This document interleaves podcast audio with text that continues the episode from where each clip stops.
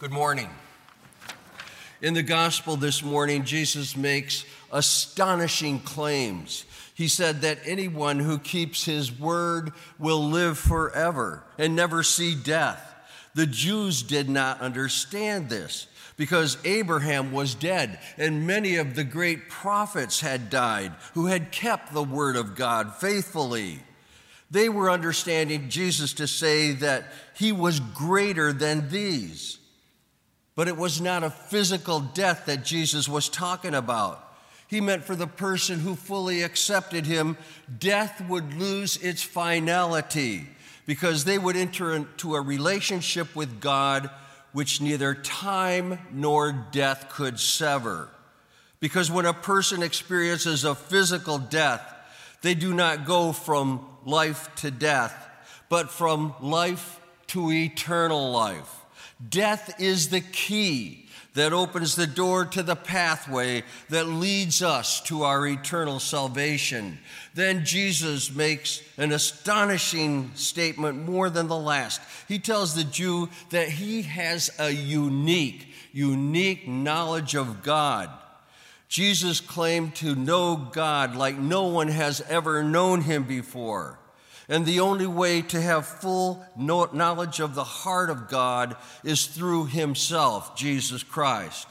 With our frail human minds, we can only reach and understand fragments of the knowledge of God. And only in Jesus Christ is full knowledge of God to be revealed to us at our immortal soul's eternal resurrection. When Jesus said to the Jews, "Abraham, your father rejoiced to see my day. He saw it and was glad." He was speaking in a language that the Jews could easily understand. The Jews had many beliefs about Abraham. First, they believed he was living in paradise and able to see everything that was happening on earth. They believed that Abraham could see the Messiah come from his line. And he rejoiced at the magnificence of the promise of the coming Messiah. They believed that Abraham was given a vision of the future nation of Israel united. When Jesus said, "Before Abraham came to be, I am," Jesus was making a veiled proclamation that he was indeed the Messiah that Abraham had foreseen. Then the angry crowd shouted at him. How they demanded, "Could you have seen Abraham when you're not even 50 years old?" The Jews were saying to Jesus, "You are still a young man, prime life, not even old enough to retire from the Levites." The Levite priests retired at the age of 50, and that's what Jesus was referring to.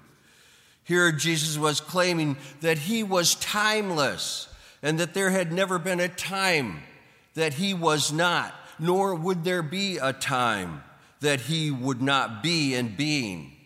Jesus was simply saying that he is the same yesterday, today, and tomorrow, and forever.